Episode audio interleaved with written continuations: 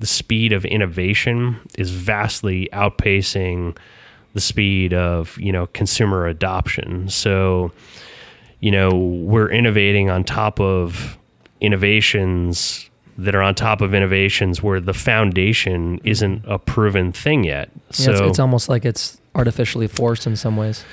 yeah, I mean, some of it is look, I mean, if you're an entrepreneur who, you know, let's say you're really passionate about cold brew coffee and, you know, you've been trying to get off the ground and, you know, you go raise money, it's like, well, what's different about you, you know?